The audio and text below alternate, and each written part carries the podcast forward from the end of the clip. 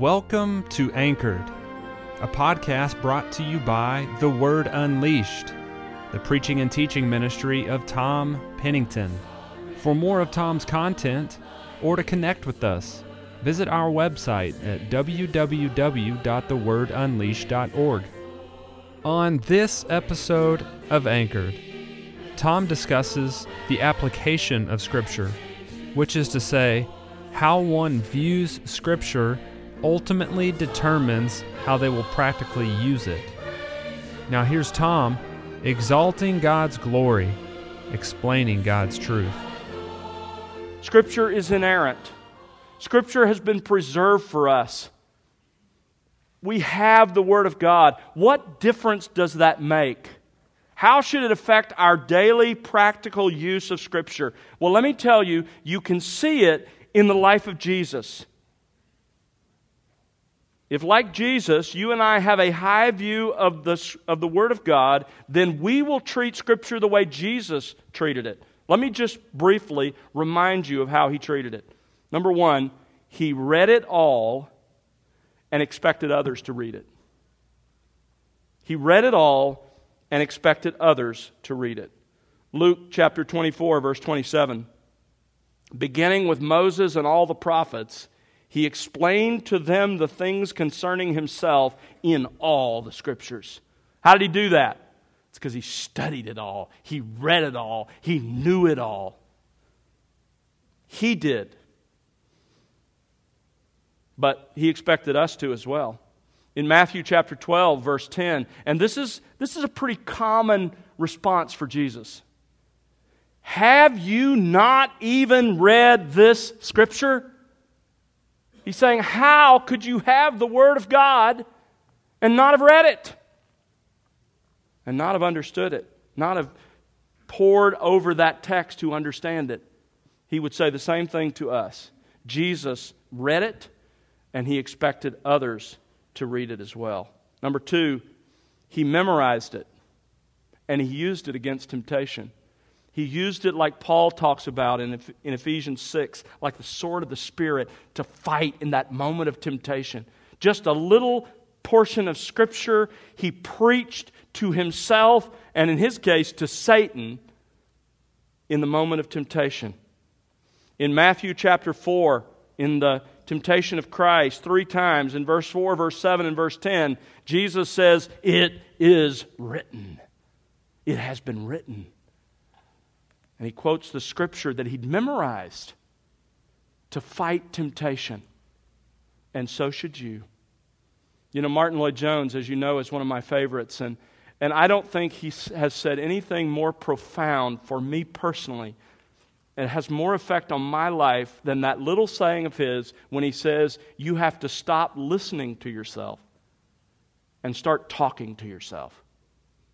What he meant was stop listening to where your mind takes you naturally. Those habits of thinking. If you just let your mind go, where does it go?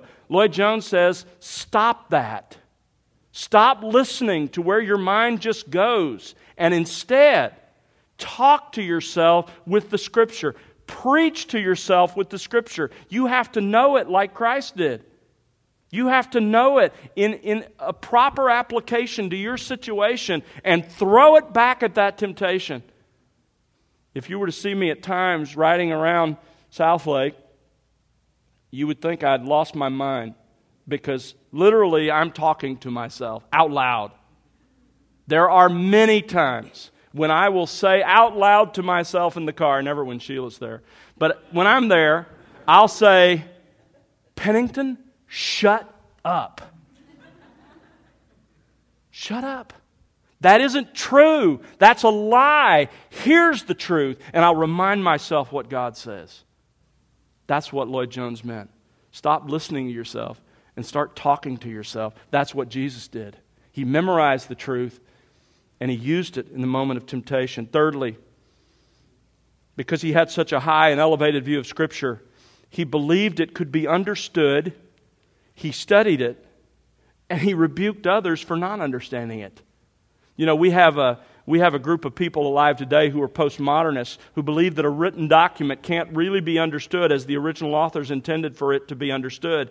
Jesus rejected that out of hand. Jesus didn't believe that.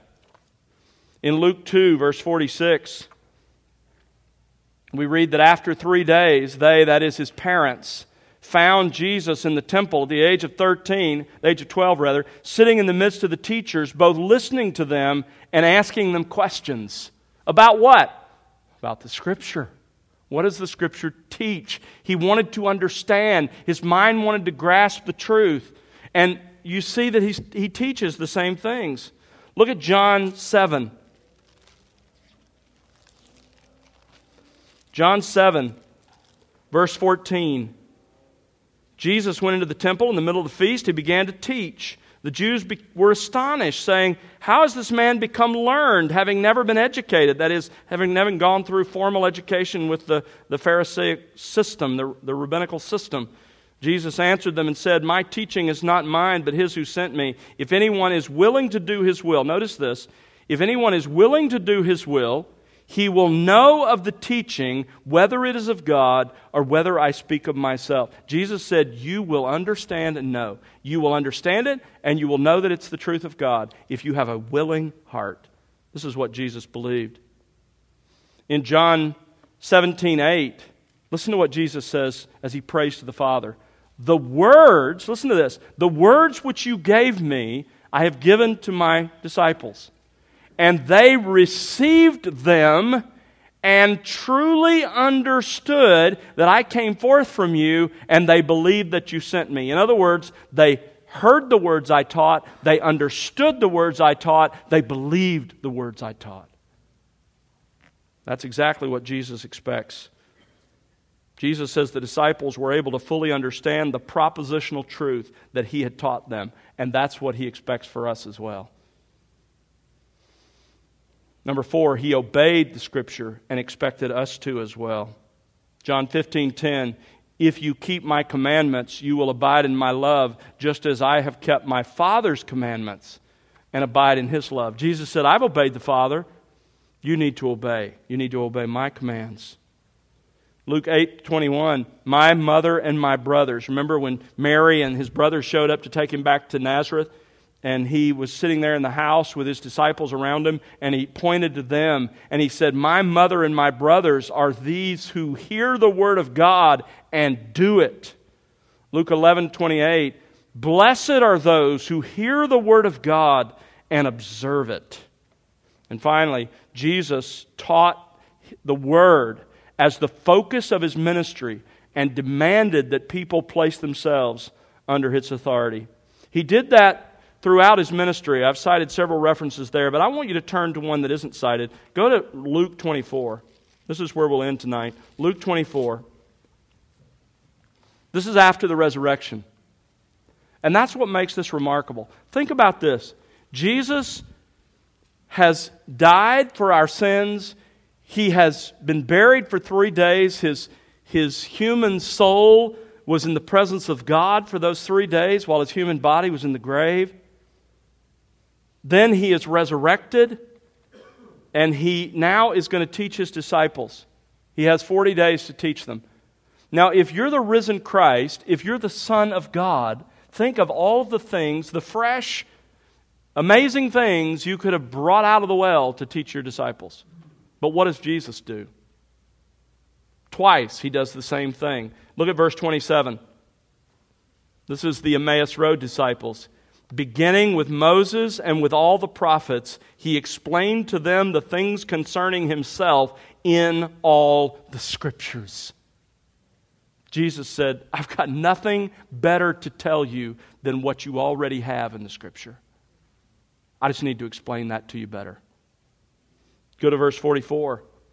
Now he said to his disciples, These are the words which I spoke to you while I was with you, and all the things which are written about me in the law of Moses and the prophets and the Psalms must be fulfilled. Then he opened their minds to understand the scriptures. Listen, if the resurrected Christ had no resource better to give his disciples than the scriptures, he has no resource better to give you. You have His best. Embrace it as He embraced it. Love it as He loved it. Teach it to those under your influence as He taught it. Obey it as He obeyed it. And pass it on to the next generation. Thank you for listening to this episode of the Anchored Podcast. If you'd like to access additional content from Tom, or if you're interested in partnering with The Word Unleashed, please visit our website at www.thewordunleashed.org and be sure to connect with us on social media. We look forward to studying God's Word together with you on the next episode of Anchored.